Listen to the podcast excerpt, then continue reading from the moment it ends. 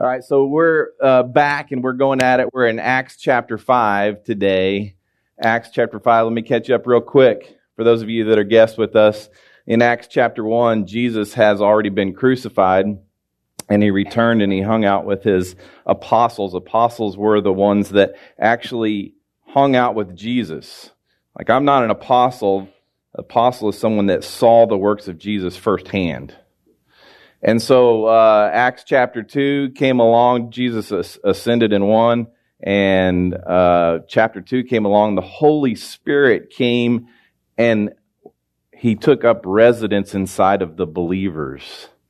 It's the first time that the Holy Spirit came inside of those that believed in Jesus. They were always in, if you go to the Old Testament, you'll see that the Spirit was upon David or others but now he's living inside of us.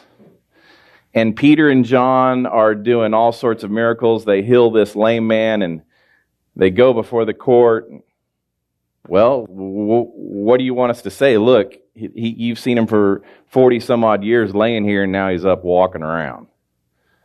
Do you need any more proof than that? It wasn't us that did it. It was Jesus through us that did it. The one that you just crucified. And so now we get to chapter 5. And what they've been doing is the church is all coming together. They're selling everything that they've got.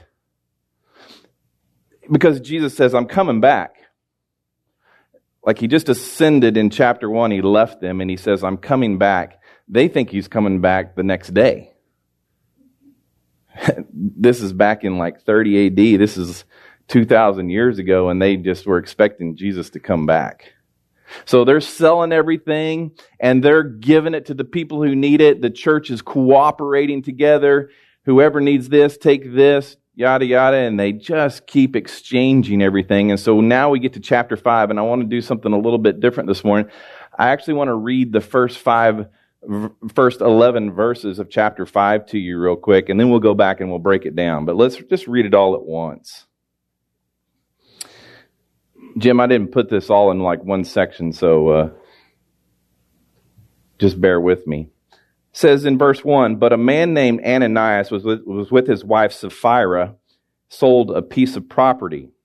However, he kept back part of the proceeds with his wife's knowledge and, and brought a portion of it and laid it at the apostles' feet. Ananias, Peter asked, Why has Satan filled your heart to lie to the Holy Spirit and keep back part of the proceeds of the land. Wasn't it yours while you possessed it? And after it was sold, wasn't it at your disposal? Why is it that you planned this thing in your heart?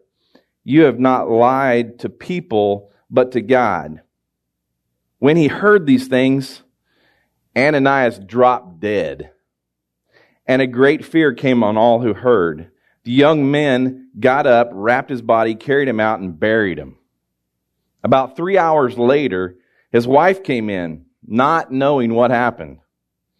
Tell me, Peter asked her, did you sell the land for this price? Yes, she said, for that price.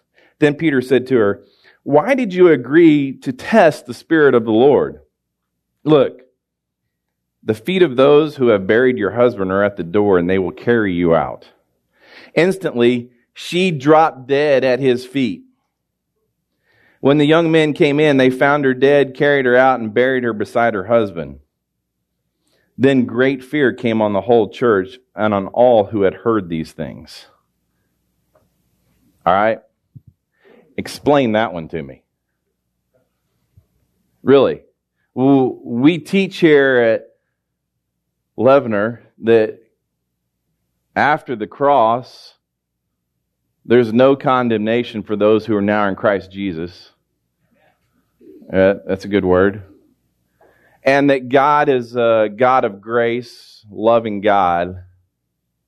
But here you got two people that uh, lied and just got struck dead. Anybody, seriously, anybody got to understand how that might have happened? Anybody? Hmm. So, what? Uh, is that proof that the Spirit is in us now? Well, if that is the question, Dave, uh, why don't we see more of us just dropping dead? right? Because uh, if, if all they did was lie, they lied to the Spirit. It wasn't really blaspheming the Spirit. They just lied. That anybody? Yeah, what do you got, Matt? Ooh. How does Satan fill a believer's heart? So, what you're leading to in that assumption is that they were not true believers. Is that what you're leading to? All right. I'll receive that. Anybody else? How, how do you explain this to people? Well, let's let's try to break it down. All right. So, verse 1 it says, "But a man named Ananias and his wife Sapphira sold a piece of property." First of all, here here's an interesting thing is Ananias's name, his actual name means God is gracious. Ananias, who just lied, got struck down. Well, I can't say got struck down. I just say it says he died. But his name is actually God is gracious, uh, and he learns that God is holy. Sapphira actually means beautiful. It says in verse 2 However, he kept back part of the proceeds with his wife's knowledge. In advance, they had already talked about what they were going to do. They sold their property and they were only going to give part of that property back to the church, which Peter was put in charge of. They had agreed upon this. They had actually said, we're going to lie about this together it says that she knew in advance. And it says, and he brought a portion of it and he laid it at the apostles' feet. Now, the Greek word for what just occurred here is nosphizomai. You go, okay, so what's the big deal about nosphizomai? Well, it actually is translated as embezzlement. And the only reason I tell you that word is because that word was actually used one other time in the Old Testament. It was actually used when, uh, in Joshua chapter 7, when Achan took from the fund of Jericho and it was devoted for sacred use. And guess what happened to Achan?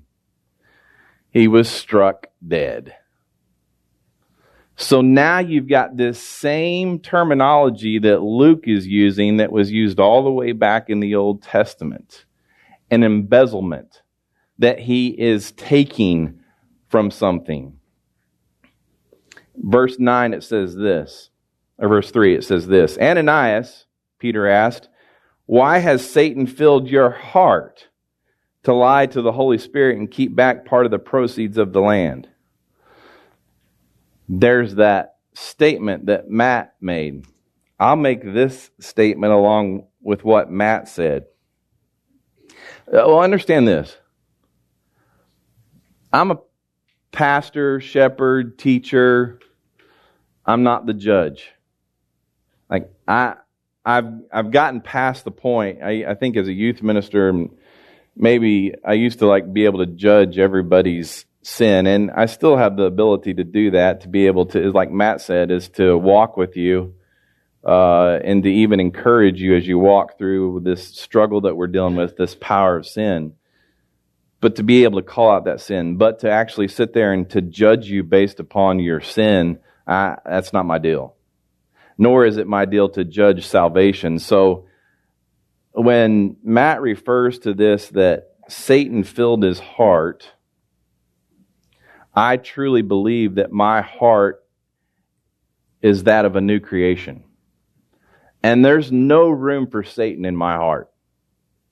Literally, when I became a believer at eight years old, I believed that Jesus was my Savior, he died for my sins.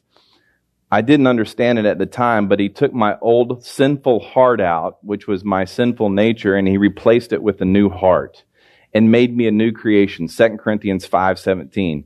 So now when I process things as a new creation, I think differently. He's given me the mind of Christ and the ability to live life in Christ through Christ. Sometimes I still make bad decisions. But there's no room for Satan in my heart. He can oppress me. He can he can be around me and on me and the power of sin, you know, dwell in my flesh, but in my nature, there is no room for Satan. So that would lead me to believe what it's saying right here is possibly, I'm not the judge, that Ananias was not a believer. I'll leave it at that. I'm not the judge. He could be the believer. The, the next question I have about that verse is how in the world did Peter know? How did Peter know that he was lying to him? The Holy Spirit in him. Watch, it said just in the previous chapter that the church was all of one mind and one spirit. They were all able to understand what was going on here. Peter was given probably direction from the Spirit to understand that Ananias was probably lying to him verse 4, it says, Wasn't it yours while you possessed it? And after it was sold, wasn't it at your disposal? Why is it that you planned this thing in your heart? Why is it that you planned this evil, this sin, this lie in your heart, heart probably being that of his nature? You have not lied to people, but to God. You see, here's the situation they weren't required to sell their land.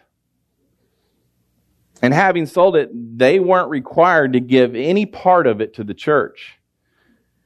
Yet, because everybody around them was doing it, they thought it was the thing to do. And then their whole desire for recognition, maybe that's what it was. Let's get recognized for this. I'm going to go and take part of these earnings and lay them at Peter's feet, and we'll be recognized for this. I take you to James chapter 1, verse 15, and it says, Then after the desire has conceived, it gives birth to sin. When they sat there and dwelled on it, it act, look, what Matt was saying earlier about the power of sin, I get these crazy thoughts and I sit there and dwell on them and I plan out how I'm going to act upon them. That's when it turns into sin. And then James even goes on and says, and when sin is fully grown, it gives birth to death. Like, there's literally sin that will physically kill you. It will physically rot you. It will destroy you. That's what James is saying. Then go back to Acts 5 5. When he heard these words, Ananias dropped dead. Just right there. And great fear came on all who heard. Immediately the word went out. Ananias, he, he lied and he just died. The young men got up, wrapped his body, and carried him out and buried him if you remember what we talked about in the Gospels, they couldn't bury them inside of Jerusalem. As soon as he died, the young men that are around Peter and the apostles, they get up and they wrap him up and they take him out and they have to take him outside of the city. The only ones that are buried inside of the, of the city is maybe some prophets.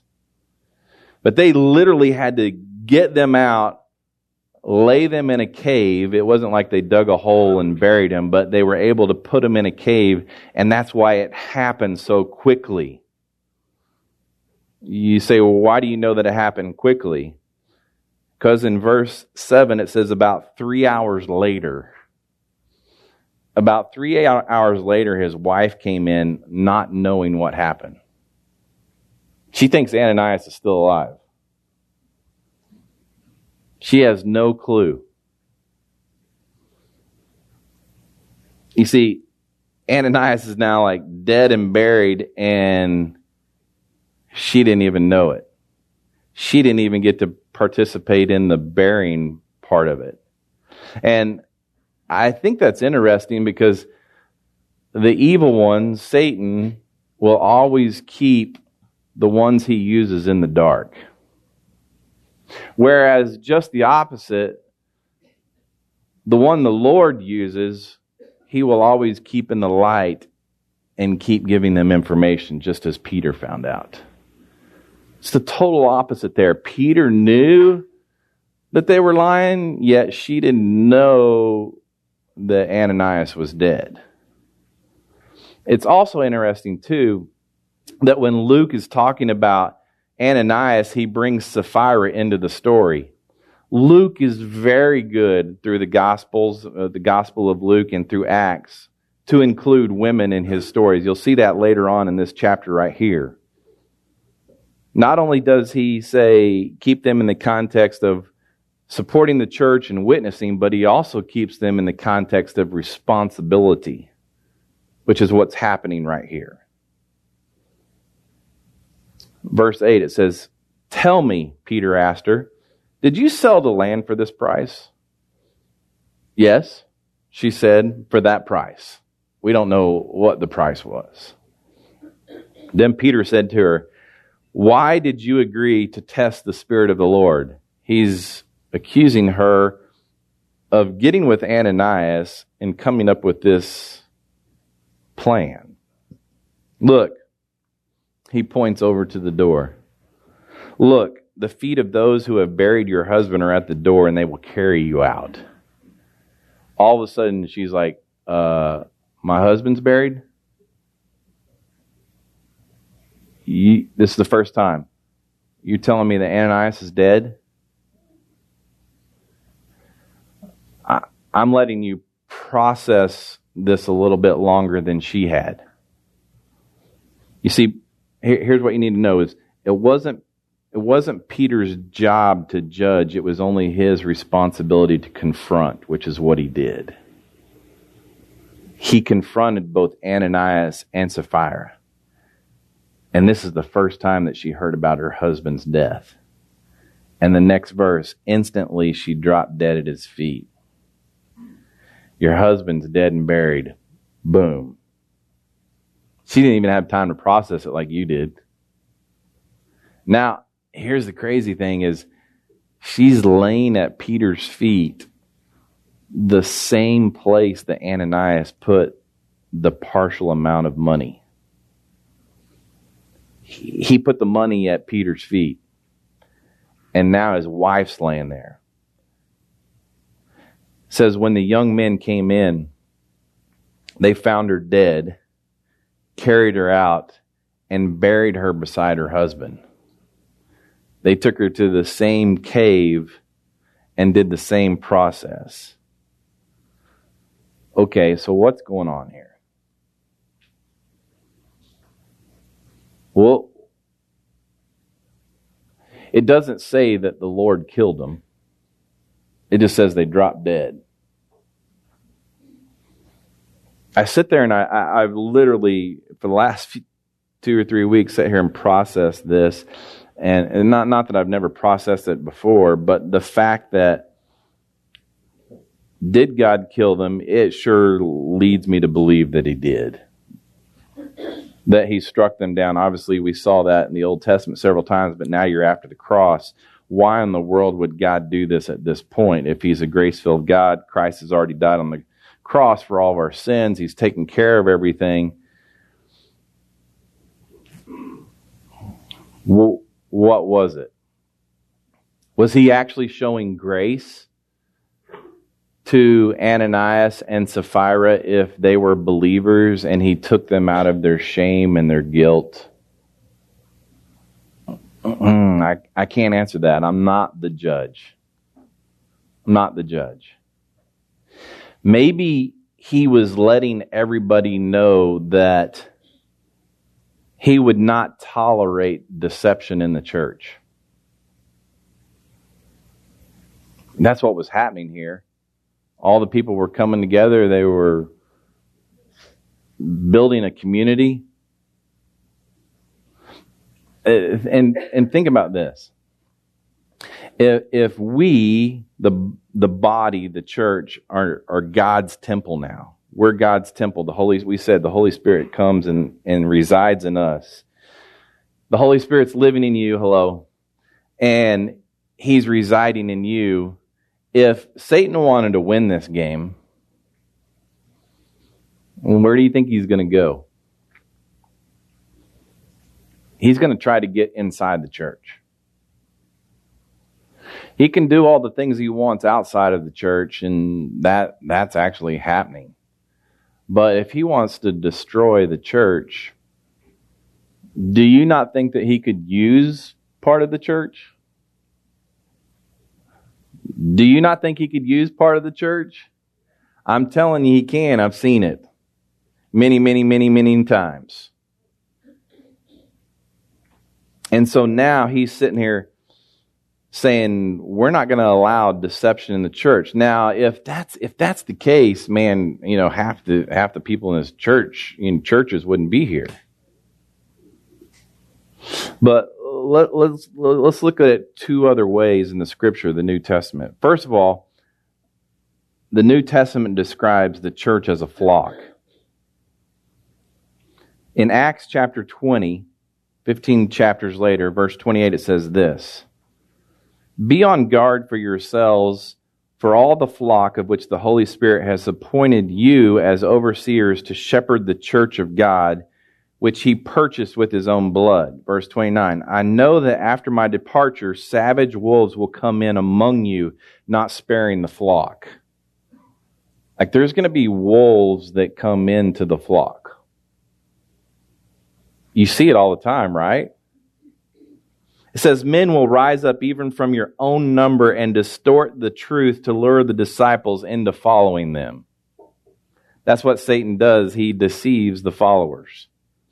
Therefore, be on alert, remembering that night and day for three years that I've never stopped warning each one of you with tears. That's obviously three years later. So think about this as a flock. If the church is a flock, if I'm a shepherd, Matt's a shepherd, what does a shepherd do? shepherd has a staff, and all of a sudden you see a staff with a hook on it. The shepherd uses that staff to like lead the sheep to a certain area. But a wolf comes in. What does he do with that staff? he whacks him on the head. That wolf drops dead. He's protecting his flock. That's what he does. He's saying there's going to be wolves that come in here and want to deceive you. I'm very protective of what goes out from this stage. I'm very protective about who comes up here. I'm very protective about who's working with kids back there. Shepherd watches over the flock. Then you, you, you take another illustration. If I go to 2 Timothy 2 1 4, he says this the church is like God's army. All of a sudden, you went from this timid flock of sheep, now you're an army. You, therefore, my son, be strong in the grace that is in Christ Jesus. What you have heard from me in the presence of many witnesses, commit to faithful men who will be able to teach others also. Share in suffering as a good soldier of Christ Jesus. No one serving as a soldier gets entangled in the concerns of civilian life. He seeks to please the commanding officer. Now you're soldiers. If you're soldiers, what do soldiers do? They fight, they battle. Just what Matt was talking about in the beginning. We're in a battle with the evil one. It's not a battle with people or anything like that or circumstances. It's with the evil one. That's the battle. So, why in the world would God strike these two down. Watch this in verse 11. Says, Then great fear came on the whole church, and on all who heard these things. That verse right there is the first time that you see the word ecclesia, Greek word ecclesia, in the Bible. Ecclesia meaning church. That's the first time you see the word church in the Bible. They literally started in Acts chapter 2, but now Luke is referring to them as a body of believers in Jesus that get together for, I hate to say this, but for religious purposes. It was a community. They were in this thing together. We're going to survive together. So, by the power of this spiritual presence in its midst, this young community was now seeing miracles happen. They witnessed all this kind of fearlessly. This is all new. Look what Peter and John and all the apostles that people are getting saved. It's pretty miraculous. And everything was based upon the unity of their one mind and one spirit. I believe it's important for the body of believers to be unified. And the only thing that we're going to be unified in is this Jesus. If you're going to force us to be unified in anything other than that, a building or purpose or outreach or we're missing it. The only thing that we're going to be unified in right here is Jesus. That's it. I'll fight for that unity. I'm not fighting for unity of anything else. We're going to disagree on everything else. We're going to disagree on how to interpret revelations. We're going to disagree on, I get that. But the only thing that we're going to be unified right here in this room right here is Jesus Christ. That's it. The, the church can only thrive if we're unified. If we're disjointed, if we're at all separated, that's how the evil one wants to conquer, divide and conquer. But if we're unified, if we're on the same page, then God thrives. Not us. It's not about us. It's about God. Where there's that unity of trust, the oneness of heart and mind, the church flourishes. It absolutely flourishes with the Spirit of God. Where there's distrust, witness fails. It ain't going to happen with distrust. Now, many times as I sit here and study this, it's often said, that Ananias and Sapphira died from psychological fright. That Peter just called them out all of a sudden and they just died. You can't prove that one way or another. We all we had right here is Luke's words it, it definitely does not alleviate strong judgment. And the judgment isn't about salvation either. I don't know whether Ananias and Sapphira were believers. I don't know that. That judgment is not about this. When all is said and done, I'll be honest with you, after reading this over and over and over, there's no comfortable solution to this passage. There's nothing comfortable about it. If I were like go to a group of unbelievers, I definitely would not be teaching this passage right here. it's a unique story. There's nothing like it in the, elsewhere in Acts or uh, this back in the New Testament. But what I think is is honestly, the church is only a few weeks old. And, and God is treating the church like an infant. What do you do for an infant? You protect it. So early on, God was setting the standard for what He wanted to provide for the church. It's the only reason I got. He's trying to protect the church. The same spirit that gave community its growth is also maintaining its purity here. He's trying to keep it pure from the beginning. That seems to be Luke's point here because what Luke has done here is in chapter 4, he's kind of bracketed this whole story about them building community. Chapter 4, verse 32 through 35 is talking about how great things are. And then after this, verse 12 through 16, it's talking about the power of the Spirit in their midst.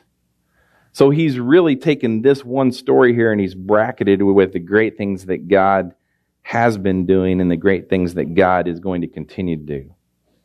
Watch this real quick. Verse 12, it says, Many signs and wonders were being done among the people through the hands of the apostles. This was literally God's way of authenticating the apostles' ministry to the community. Not only that, but it was God giving his stamp of approval on Peter and John and the apostles. Look, we don't find any miracles other than the creation performed in Genesis. But at the beginning of the age of law, Moses performed great signs and wonders. Remember that? Right before the, all the plagues, and Moses did some incredible miracles. Then Elijah and Elisha they were miracle workers at the beginning of the era of the prophets. And Jesus and the apostles now are performing signs at the beginning of the church. Jesus, God has always provided miracles at the beginning of different eras. Each time God opened a new door, he would call man's attention to it. Watch this. Watch this. Watch this. And this is what's happening right now. Many signs and wonders were being done among the people through the hands of the apostles. Remember uh, John 14 when Jesus said to the apostles, You're going to do greater things than what you've already seen. Jesus, I mean, the apostles sat there and watched Jesus do all these miracles, and Jesus is saying to him right before he leaves, You're going to do greater things. Now, now the actual greater things are happening. And here, here's what you know. When Jesus performed miracles during his ministry, three things happened. One, he showed compassion and, and he always met the human need. The second thing that he did is he, he was, uh, presented his credentials as the Son of God. He proved that he was the Son of God. And the third thing that he did was he conveyed a spiritual truth. Remember, this is what happened. Previous chapter, Peter did the same thing. There was a lame man. He needed to be healed. What happened after he healed him? Peter began preaching. He began telling people about the salvation of God. Okay, you've seen this. Now listen to this. He conveyed a spiritual truth. It says they were all together they were unified in Solomon's colonnade. That's probably in reference to the apostles because it would contradict the next verse. Let me show you where it is on the temple. Let me show you what it is on the temple. We got it? He's coming. There it is. See the temple? See the tall building at the top of the screen? That was the colonnade, and it actually went around the whole edge of the temple, except it wasn't that tall. That tall part, it looks like it's three stories, is on the south side of the Temple Mount. Watch this next picture. This was in 2012. That's part of that colonnade that still sits on the Temple Mount. That's my son, Corey. Micah and I went in 2012 with Corey, and that's actually part of the colonnade that they're talking about right here. Says they were all together in Solomon's colonnade. There was a crisis in the church, and now they're coming together and waiting for God to work. Last couple of verses. No one else dared to join them. See, see the previous verses, they were all together in Solomon's colonnade. Now it says no one else dared to join them. So I'm assuming that that previous verse was all the apostles were together in the colonnade. No one else dared to join them, but the people spoke well of them. There's intimidation of what just happened if Ananias and Sapphira lied and they just died. That story went around and everybody's talking about it. There's fear there about the church, but it's a healthy fear. And we're not only talking about them, they're watching them pretty closely. Verse 14, it says, Believers were added to the Lord in increasing numbers, multitudes of both men and women. That is the first time that when you talk about salvation and all the numbers that came, Luke actually mentions, mentions women being saved. You see, see what I said is like Luke has always included the women. As you go throughout this, you're going to see how important women are to the ministry in Luke, he talked about how important women were to the ministry of Jesus, how they basically paid for Jesus' ministry. Luke was always inclusive of the women, and he did it right here at the. Remember the feeding of the five thousand, there was like uh, three thousand men, five thousand men. Never mentioned the women or the children. Here, he's saying both men and women are coming to salvation. That was normal in that day. Verse 15 As a result, they would carry the sick out into the streets and lay them on the cots and mats so that when Peter came by, at least his shadow might fall on some of them. I don't know if Peter's shadow actually was the cause. What was the cause for their healing? Belief, faith. It wasn't Peter's shadow. I don't know if that actually occurred or not. But watch this. In Acts 19, this talks about Paul. This is in reference to Paul. It says, God was performing extraordinary miracles by Paul's hands, so that even face cloths or aprons that had touched his skin were brought to the sick, and the diseases left them, and the evil spirits came out of them. Now all of a sudden you're thinking about all those television ministries and those pastors selling cloths. I don't know if a shadow of Peter could heal him, but we all know that the only thing that heals is faith, belief. In the last verse. In addition, a multitude came together from the towns surrounding Jerusalem, bringing the sick and those who were tormented by unclean spirits, and they were all healed. At this point, the apostles are all confined to Jerusalem, and everybody's talking about it, but now everybody's coming to Jerusalem to be healed you see there's this verse at the end of Matthew where it says, Go into, actually, it's in Acts. It says, Go into Jerusalem, Judea, and Samaria. Right now, they are stuck in Jerusalem. They have not even left Jerusalem. Yet, people are coming and flocking and just trying to get into the apostles' way. Only later would they go forth from Jerusalem and begin to do these same miracles. But now they're getting ready to run into resistance, of course, because that's what happens to the church. The church will always deal with resistance. Why? Because the evil one wants in here. He wants to destroy the unity of this group right here. And he will do that by trying to destroy each individual in here. I'm not trying to scare you. I'm just saying this is the fact of what we're walking in. He wants you to walk in doubt. He wants you to walk in guilt. He wants you to walk in shame. He wants to destroy you. But I'll tell you this again for all that are sitting in here, that all believe that Jesus is the Son of God and that He died for your sins, there is now no condemnation for those who are in Christ Jesus. And we sit here as a group knowing that we make bad choices sometime, but we are definitely unified in that of Jesus Christ. And that is the only thing that matters. That's it. Comes down to anything else, we're going to be divided. Lord, I pray for unity, and that unity being in Christ Jesus alone, you alone. That we can understand that, and I, I try to make sense of this Ananias and Sapphira story and Lord, you are sovereign. You are on your throne. You, you understand it. Someday we might. But thank you, one, for protecting your church. Thank you for faith. Thank you for your spirit that lives in us, that we can be unified, one body, one mind, all on the same page. Lord, I love you. I trust you. And I pray these things in Jesus' name. Amen.